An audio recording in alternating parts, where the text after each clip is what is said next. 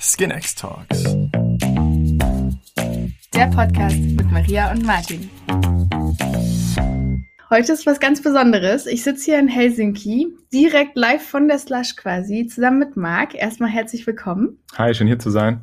Und wir zwei haben uns ja erst vor ein paar Wochen kennengelernt in den USA. Jetzt sitzen wir zusammen in Finnland. Ich meine, was für eine Journey. Ähm, ich würde sagen, damit ihr genauso viel Freude habt wie ich, Marc, stell dich doch erstmal kurz vor. Hallo zusammen, ich bin Marc, ähm, Co-Founder und Co-CEO von Juri. Wir nutzen die Schwerelosigkeit vom Weltall, um bessere Biotech-Produkte zu entwickeln. Wir haben die ersten zwei Jahre den Prozess, wie man Biologie ins All bringt, perfektioniert. Das heißt, wir haben teilweise bis zu zehnmal günstiger gemacht, indem wir baukastenmäßig Technologie entwickelt haben, wie man sehr schnell und sehr effizient Zellkulturen, Kristalle, Pflanzen, Fische ins All bringt und nutzen dieses Wissen und die Technologie jetzt, um wirklich selbst Produkte, also Biotech-Produkte im All zu entwickeln. Warum eigentlich im Weltall? Ich meine, als du mir das damals erzählt hast, das ist so hängen geblieben. Wir, wir bauen erstmal eine Rakete, wir schicken was ins All. Ich meine, das ist ein Riesenthema. Ich habe diese Story bestimmt 200 Mal erzählt in den letzten Wochen. Ähm, wie ist es dazu gekommen? Was, welche Effekte aus dem Weltall kann man tatsächlich nutzen, um tatsächlich auch in Richtung Healthcare Sachen zu machen? Ja, also erstmal bauen wir zum Glück keine eigene Rakete, sondern wir können da auf große Partner wie SpaceX zurückgreifen. Ähm, Im All ohne Schwerkraft ist die Biologie ganz anders. Also die Genexpression ist anders, ähm, das Immunsystem verhält sich anders. Ähm, es hat sich auch gezeigt, dass wir Menschen schneller altern, ähm, was natürlich ein interessanter Effekt ist, wenn ich irgendwelche Medikamente testen will mhm. und die irgendwie schneller testen kann, weil es dort einfach schneller altert. Ähm, aber auch Zellkulturen wachsen schneller. Das heißt, ich kann komplexe Zellkulturen dort wachsen lassen und dann Medikamente darauf testen und so teilweise auch ähm, Tierversuche ersetzen. Also es gibt ganz viele Effekte, die ich vor allem in der Medikamentenentwicklung nutzen kann, ähm, gerade als Pharmakonzern. Da gab es auch schon viele, viele Beispiele. Wir selbst sind damit ähm, ja, größeren Pharmakonzernen auch in, in Forschungsprojekten. Ja, spannend. Also ich gebe ehrlich zu, ich habe vorher noch nie von dieser Verbindung einfach gehört. Ist es was, was euch öfters passiert? Also habt ihr es schwerer gehabt, am Anfang die Leute mit auf diesen, ich sag mal, Weg zu nehmen, davon zu überzeugen, dass das auch wirklich funktionieren kann? Ich glaube, da kommt meine, also mein Background, ich bin der einzige nicht äh, Raumfahrtingenieur im Gründerteam, sondern ich, ich denke immer sehr nutzerzentriert.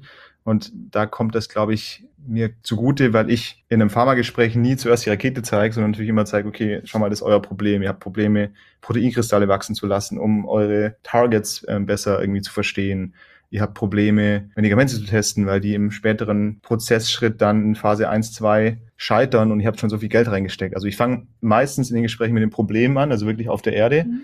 ähm, und sage dann, wir können die lösen so und so und sage dann eigentlich nur in, in einer Slide, okay, und by the way, wir machen das im, im Weltall.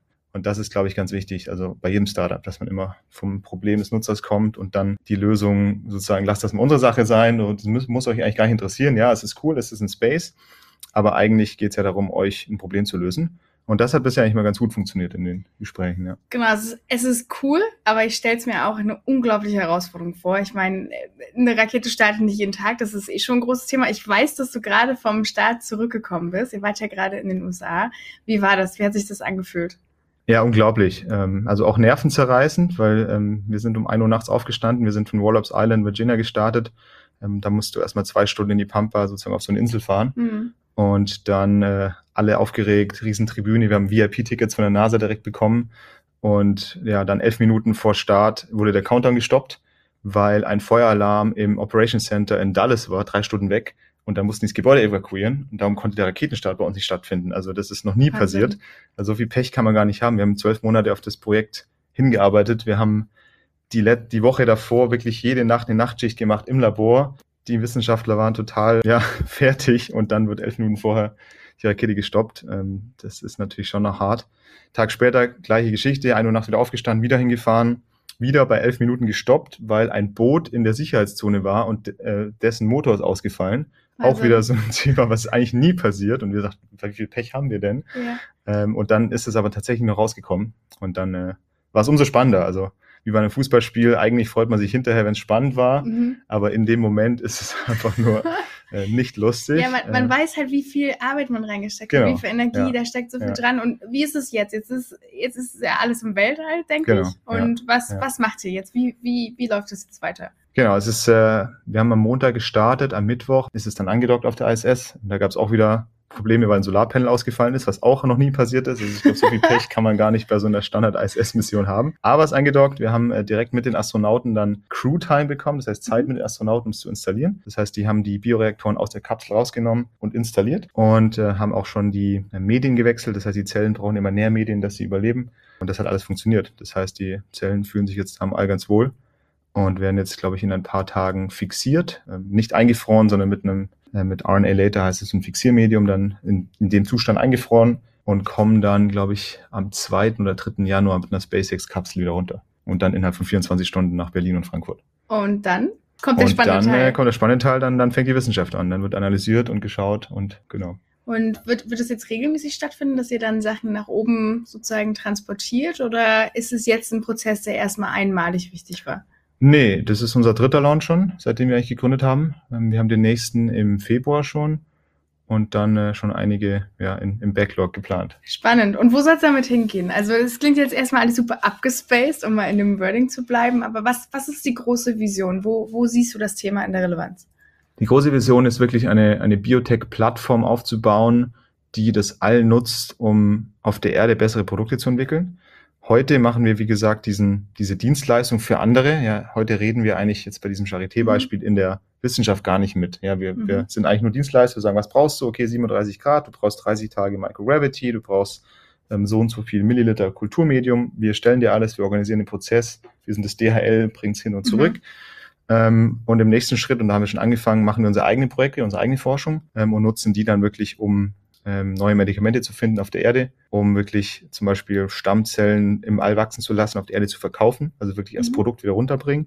Und ja, haben da jetzt schon eigentlich große Entwicklungsprojekte angefangen, haben dafür eben auch äh, eine Seed-Runde jetzt gesammelt äh, mit ein paar Investoren, die verrückt genug sind, an, an die Vision zu glauben. Ich wollte gerade sagen, ich glaube, ein gewisser Grad an Wahnsinn gehört bei dem Thema einfach dabei. Wie war das in dem, in dem ganzen Funding-Prozess? Ich meine, jeder redet gerade drüber, Marktumfeld total schwierig. Bei euch hat's geklappt. Ähm, war es ein glatter Durchlauf oder hast du das Gefühl, es war sehr harte Arbeit? Ich meine, wir hatten Glück, dass wir letztes Jahr geraced haben, wo natürlich die Welt noch eine ganz andere war.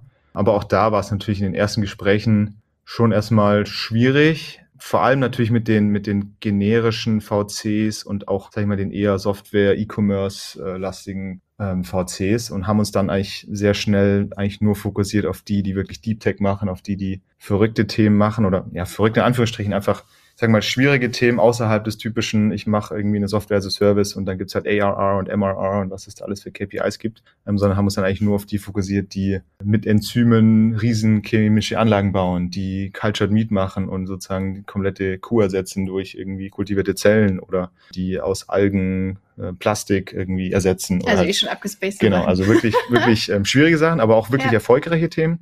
Ähm, und, und das war total richtig. Also die haben uns extrem geholfen. Wenn man ehrlich ist, wir waren damals eine Gruppe an verrückten Raumfahrt-Space-Engineers, die plötzlich eine Biotech-Firma bauen wollten. Ähm, also es war jetzt zurückgedacht eigentlich schon echt eine, eine verrückte Frage an die. Ja? Also, hey, schau mal, wir, wir können Space, wir wollen jetzt Bio machen, gib dir uns Geld, damit wir Bio-Leute einstellen. Ähm, und haben jetzt auch ein Weltklasse-Bio-Team äh, ins Boot geholt und haben wirklich auch gezeigt, dass wir dass wir das können und dass wir uns da reindenken können. Aber damals war es schon äh, ja, ein, ein Stretch, sage ich mal. Hm, Was war so der schwerste Punkt? Also was halt auch wirklich die emotionale Achterbahnfahrt ist, ist so ein, so ein typischer Fundraising-Prozess, weil man ja die erste Hälfte des Prozesses, wenn es gut läuft, eigentlich nur am Verkaufen ist auf der Seite des Tisches und wirklich allein vom, vom Zahlenspiel ja mindestens 40 bis 50 Absagen bekommt, bevor man die erste Zusage bekommt. Und dann dreht sich es. Also das heißt, die ersten 40, 50 bekommt man eigentlich nur gesagt, das, was du jetzt gerade mit Blutschweiß und Tränen aufgebaut hast, nö, glauben wir nicht dran. Ja. Ähm, was schon echt äh, ja, schwer zu schlucken ist erstmal als sehr optimistischer Gründer. Ähm, und dann, wenn es klappt, ähm, dann wollen plötzlich alle, ja, dann wollen auch die, die davor noch ein bisschen rumgedruckst haben, rufen dann plötzlich den ganzen Tag an und sagen, hey, können wir noch reinkommen, wenn die dabei sind? Das ist ein unglaubliches Herdenverhalten oft ähm, in der VC-Welt. Und dann muss man natürlich, bevor man nicht wirklich seine Lieblingsinvestoren geclosed hat, ja alle an der Stange halten, weil man kann ja niemand schon absagen, wenn man gar nichts hat, mit dem Risiko, dass man am Ende gar niemand hat. Das heißt, es ist dann so ein bisschen äh, Bachelor, vorletzte Staffel äh, Feeling, wo man Wer dann kriegt die wirklich, letzte Rose? Genau, wer die letzte Rose kriegt, aber muss alle trotzdem allen das Gefühl geben, dass sie noch am Ball bleiben müssen, weil sonst ist RTL sauer, weil es muss ja irgendwie Ja. noch äh, nicht zu langweilig sein. sein. Genau. Die Story muss gut sein. Ähm, das heißt, man muss allen sagen, ja, irgendwie, wir sind jetzt gerade unterwegs, wir haben viel zu tun. Das ist eine spannende Analogie. Ich meine, da sieht man ja eigentlich auch mal eine Sache bei denen, die sind auch super emotional, weil der Druck halt hoch ist. Ne? Also wenn du abliefern musst, dann genau. und sehr ja. oft abgewiesen wirst, ist es halt auch wirklich schwierig ja. als Gründer. Ne? Ja. Was würdest du sagen, war die größte Herausforderung dabei?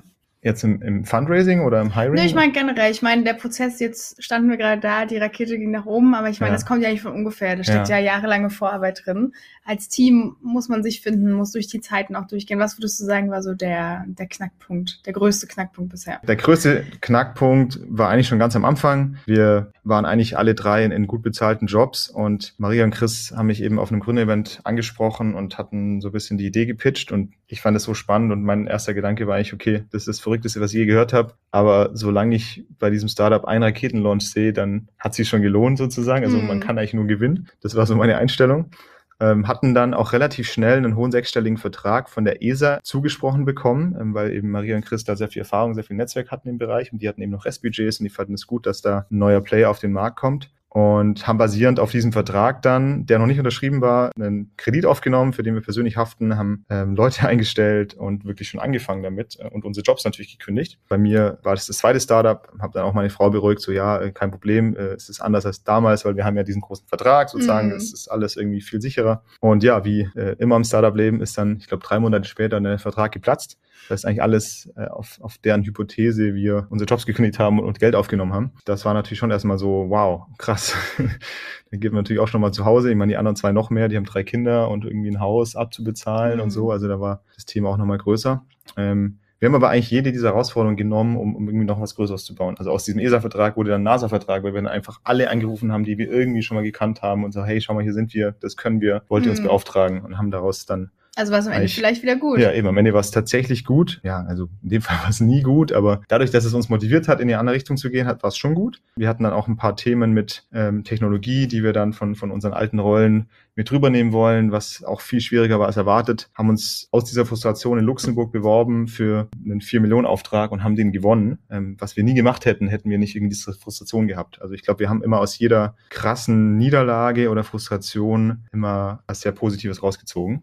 Aber ähm, spricht ja eigentlich dafür, dass ihr als Gründerteam schon sehr, sehr stark seid. Ja, ich glaube, wir sind alle so ein bisschen Stehaufmännchen. Ähm, also man muss schon eine sehr hohe Frustrationstoleranz haben, ähm, wenn einfach am Anfang äh, ja der Wind komplett gegen einen weht.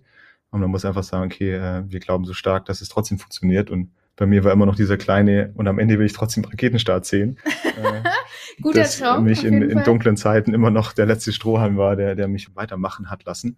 Genau, aber da, da gibt es viele, da werden auch sicher noch viele kommen. Aber ich finde, da, darum ist man umso ja, stolzer, wenn, wenn man gerade solche großen Niederlagen erlebt hat und überwältigt hat, ähm, statt wenn alles nur irgendwie smooth durchgelaufen wäre. Ja, wie, wie siehst du das denn mit dem Thema Wettbewerb? Also in dem Bereich kann ich mir eigentlich fast gar nicht vorstellen, dass es viel Wettbewerb gibt. Ist es ein crowded space? Space, ja, literally. ähm, ja, also es gibt ungefähr zehn Firmen ähm, auf der Welt, die so eine Dienstleistung machen, die aber alle sehr in diesen, ich lass mich vom Staat beauftragen Modus sind. Ähm, also alle, es gibt Firmen, die seit 20, 30 Jahren eigentlich nur von der NASA solche Aufträge abwickeln, so was, was wir heute im alten Geschäft auch machen. Die sind aber sehr weit von diesem, ich mache jetzt einfach eine selbst Biotech-Entwicklung und eine Produktion. Also so wirklich, ich mache daraus einen, einen VC-Case und mache da eine Firma draus, sind die allerwenigsten. Das heißt, in diesem alten Modell sind wir eigentlich sehr partnerschaftlich unterwegs. Manchmal unterbeauftragen die uns und wir die. Das heißt, es ist eigentlich keine sehr harte Konkurrenz, wo, wo keiner sich mag und irgendwie jeder hm. Geheimnisse versteckt. Ähm, in der neuen Welt ist spannend. Da sind wir schon eine der ersten, ähm, wenn nicht die erste, die wirklich ernsthaft mit Venture Backing sagt, wir wollen jetzt eine Biotech-Firma im Space aufbauen. Die Barriere ist natürlich auch riesig, ja. Ich meine, erstmal musst du Space verstehen, erstmal musst du irgendwie verstehen, wie der Prozess funktioniert, die Technologie. Du kannst nicht ganz normal Materialien nehmen, sondern du musst halt dann auch irgendwie, alles ist irgendwie speziell. Und gleichzeitig ist Biotech auch immer speziell. Ja, sind so die zwei komplexesten, hochreguliertesten Industrien wahrscheinlich der Welt. Kann es jemand machen, der die richtigen Leute zusammenstellt? Der kann natürlich immer alles machen, ja. Aber ich sag mal, die, die Barriere ist bei uns schon sehr hoch, dass jemand jetzt einfach da auch ähm, oder viele da reingehen, ja. Das klingt aber auf jeden Fall so, als wäre nach der letzten Funding-Runde vor der nächsten Funding-Runde. Ähm, jetzt sind wir ja gerade nicht so einfachen Zeiten. Wie versucht ihr da für euch irgendwie euren Weg zu finden? Oder ist es einfach aktuell gar kein Thema? Also wir sind jetzt im Moment nicht im Raisen, ähm, aber Richtung Q2 nächstes Jahr, was immer schneller kommt, als man denkt, natürlich dann schon wieder. Darum sind wir auch auf das Lush, um ähm, hier mal erste Gespräche, Kontakte zu führen, auch was Investoren, ja, wie die Stimmung so ist und was sie sich so erwarten.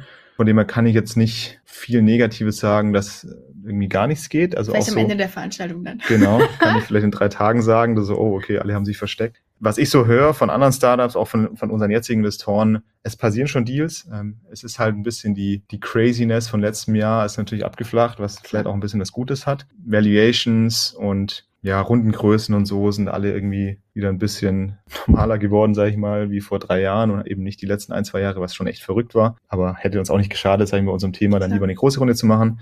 Das heißt, wir stellen uns eher auf eine bisschen kleinere Runde ein, einfach so mental. Ähm, Wenn es größer mhm. wird, nehmen wir das natürlich auch. Aber wir glauben nicht, dass, dass es komplett eingefroren ist, so was wir bisher hören. Und wenn du nochmal auf die letzte Runde zurückguckst, weil das ist ja immer ein viel diskutiertes Thema, ne? Es war ja auch in Zeiten, es war ja Ende von Covid dann, glaube ich, auch, ne? Also man hat sich schon wieder persönlich getroffen. Denkst du, das war ein Erfolgsfaktor oder hättest du auch alles online hinbekommen? Ich weiß, ihr habt ja auch Investoren aus dem nicht-deutschen Raum. Wie, wie habt ihr das für euch gehandelt? Wir haben keinen einzigen Investor vorher persönlich getroffen okay. und auch nicht persönlich gekannt. Mhm. Ähm, also wir haben tatsächlich die komplette Runde rein remote gemacht inklusive unserem Lead-Investor, der neun Stunden Zeitunterschied in San Francisco sitzt. Ich glaube, wir hatten insgesamt nur vier Zoom-Calls. Die wollten nicht mal einen Datenraum sehen. ähm, Dann habt ihr irgendwas richtig gemacht, auf jeden Fall. Und haben am Ende eine Million Dollar überwiesen. Also es war total absurd. Ja, in Covid war ja jeder eh in einer ein bisschen surrealen Welt. Und für uns war es echt verrückt. Ich meine, ich saß eigentlich die ganze Zeit im Homeoffice vor dem Screen und habe irgendwelchen Leuten in einem Screen gepitcht und am Ende hast du eine riesen siebenstellige Zahl auf dem Konto und du denkst so, wie konnte das jetzt passieren? Also es ist echt verrückt, also auch so zu sehen, in welchen Zeiten wir leben. Ja? Also ich lebe im Moment in einem bayerischen Dorf und pendle dann immer ins Office und denkst, okay, du sitzt hier in diesem Dorf und, und hast jetzt irgendjemand in San Francisco eine Million Dollar äh, über, überreden können, sozusagen ja. dir zu geben. Ähm, und nicht nur dort, sondern äh, wir haben auch in New York welche, wir haben in Boston, wir haben in Berlin, München, Wien, London, ähm, also wirklich ähm, sehr verteilt und auch wirklich gute Investoren, also für uns äh, in unseren Augen und waren auch dreieinhalb Mal oversubscribed, also mussten auch vielen absagen. Und ja, aber alles online. Also es war echt verrückt. Ja. Spannend. Ich glaube, das ist einer der wenigen Cases, von dem ich das mal gehört habe. Ja. Ähm, ja. Aber und haben dann ja nach und nach alle besucht. Kann. Ja, genau. Ah, also, jetzt seid ihr auf. Genau, auf wir haben jetzt, glaube ich, alle, außer den einen in Boston, jetzt letzte Woche in New York noch den letzten wirklich persönlich getroffen. Mhm. Aber wir haben teilweise zehn Monate damit den, mit den Leuten wirklich teilweise täglich zusammengearbeitet, ohne sie wirklich mal getroffen zu haben. Und dann war es schon cool, die nach und nach dann mal zu sehen. Ja, ja spannend. Ich meine, ähm, du hast gerade äh, gesagt, es war alles ein bisschen surreal. So stelle ich es mir auch vor, wenn die Rakete mit meinen Stoffen da gerade Richtung Weltall startet. Ähm, wie, wie gehst du damit um, dass so schnell so viel passiert? Ich meine, das ist ja schon anders zu einem, ich sag mal, klassischen Job vor dem Startup. Hast du, hast du einen Tipp für dich, wie du immer wieder versuchst, dich, ich sag mal, zu erden? Oder ist es gar nicht nötig, weil du gern auf der Welle schwimmst? Ja, zu erden. Es gibt immer so viel ähm, Wortwitze in unserem Bereich. Mit, ich bin halt ähm, besonders gut darin. Genau, wie, wie erde ich mich, wenn ich äh, Sachen ins All schicke? Ähm, nee, also es, es wird nie normal, sage ich mal. Also man gewöhnt sich dann schon an so ein gewisses Niveau, okay, jetzt sind wir für 30 Leute, so als ob es schon immer so wäre. Aber wenn ich jetzt so zurück, zurückdenke, ich hatte gestern erst wieder ein Investorengespräch von welchen, von letztem Jahr in der Runde und gemerkt, okay, wo wir das letzte Mal geredet haben, waren wir halt zehn Leute und wir hatten irgendwie noch kein Launch und hatten irgendwie ganz wenig. Und jetzt ist irgendwie schon the new normal, so wo wir jetzt sind. Also man gewöhnt sich ein Stück weit dran, schon sozusagen an, an das neue Niveau. Aber wenn man dann wieder zwölf Monate zurückdenkt und Bilder anschaut, denkt man sich so, oh mein Gott, das ist echt verrückt. Also tatsächlich ähm, ist das bei uns auch so. Wir sitzen ganz oft da und schauen äh, nochmal so zurück. Wir haben im Büro bei uns auch so eine Wand, wo wir so die Milestones in Bildern festhalten, mhm. um sich selbst immer mal wieder zu zeigen, hey, heute hat vielleicht nichts funktioniert, mhm. aber guck mal, was schon alles ja, funktioniert hat. Ja, ich finde es so wichtig, sich selber auch immer wieder ja. zu motivieren über solche Wege. Ja, total. Also das ist ein, ein richtig guter Punkt. Also auch zu dem Thema Rückschläge, was du vorhin gesagt hast ähm, Rückschläge, die werden nie weggehen, ähm, die werden meistens größer, weil die Firma größer wird. Aber wenn man dann zurückschaut, welche Rückschläge man schon überlebt hat, dann ist es schon echt cool und dann kann man auch mit neuen Rückschlägen besser umgehen. Ähm, und auch mal verdammt stolz auf sich sein. Ich meine, du wolltest die Rakete sehen, du standest auf jeden Fall daneben. Ich finde es ja. total spannend. Ähm, meine meine Co-Founder hatten schon Angst, dass ich danach aufhöre, weil das ja meine Minimalzahl war. Genau, ich so, okay, was mache ich jetzt danach? Aber das, nee. das bringt mich noch, doch noch mal zu einem spannenden Thema. Ähm, und zwar, ich gebe es zu, ehrlicherweise, ich hatte so meinen Zehn-Jahres-Plan am Anfang in meinem ersten Job gemacht. Weißt du, in einem Workshop, das war richtig professionell, ja. Habe mir Milestones aufgeschrieben, wie komme ich da hin, was ist wichtig. Ich habe auch das meiste geschafft. Hm. Und dann stand ich aber da von meinem Plan, der erfüllt war. So, was sind die nächsten Ziele? Ne, mhm. deswegen kann ich die Angst einer Co-Founder schon verstehen. Und ich finde, das ist ja sehr oft ein Thema, wenn man sehr schnell sehr viel erreicht. So, was, was ist der nächste, der nächste Punkt? Ne? Worauf fokussierst du dich jetzt? Mhm. Hast du, hast du was gefunden? Gibt es Raketenstart 2, der dich jetzt triggert? Oder? Ähm, nee, also was ich tatsächlich gemerkt habe, ist, dass man unfassbar wählerisch sein sollte mit der Idee. Ähm, mein erstes Startup war ehrlich gesagt mehr so, ich will Startup machen, dass ich Startup mache. So, okay, mhm. ich finde einfach so, die Schnelligkeit und ich baue selbst was auf und ich irgendwie Kunden haben was davon, wenn ich was mache. Also allein diese Tatsache fand ich cool. Ähm, was ich aber nicht bedacht habe im ersten Mal ist wirklich, wenn es richtig hart wird, dann überlegst du dir schon, okay, ist es wirklich noch das, was ich jetzt mein Leben lang machen ja. will oder die nächsten zehn Jahre? Ähm, während wenn es ein Thema ist, was du einfach, wenn du jeden Tag aufstehst, denkst, hey, das ist das spannendste Thema, was ich mir vorstellen kann auf der Welt und es gibt eigentlich so gut wie nichts, was ich spannender fände, ähm, dann denkst du nie über Plan Bs nach oder denkst, was, was kommt danach. Und, und so geht's mir bei Juri. Also irgendwie an der Intersection von Space und Biologie zu arbeiten, ist irgendwie das Spannendste, was ich mir vorstellen kann die nächsten zehn Jahre. Also ohne jetzt einen Zehn-Jahres-Plan zu machen, aber ich kann mir weniger coole Sachen oder ich kann mir schwer noch coolere Sachen vorstellen, ja. ähm, egal wie viele Rocket Launches noch kommen. Von dem her, ähm, glaube ich, ja, sind wir über diesen Punkt lang hinaus, dass ich das so, ah, cool, ein Rocket Launch und dann, dann schauen wir weiter. Ja. Aber, ja, ja, aber am Anfang hält man sich ja einen konkreten Meilenstein fest. Ne? Man muss ja, ja erstmal bestimmte Niveaus ja, genau. erreichen und dann kann man das auch besser auf sich wirken lassen. Cool. Marc, das war so cool. Vielen Dank. Das Sehr ist gerne. so abgespaced, was ihr da macht. Ich freue mich auf jeden Fall auf alles, was kommt. Und ich hoffe, wir sehen uns wieder hier und du erzählst mir, was, was das nächste Goal war. Ähm, eine letzte kleine Fun-Frage habe ich noch. Weißt du eigentlich, warum die Slush Slush heißt? Nein, habe ich mir heute auch schon gefragt, ja, wo ich danach ich gegoogelt habe. Also kurz für alle, die zuhören, ja, ich saß heute, ich bin im Flieger eingestiegen. Gefühlt der gesamte Flieger waren Menschen aus Deutschland, die zur Slush gefahren sind.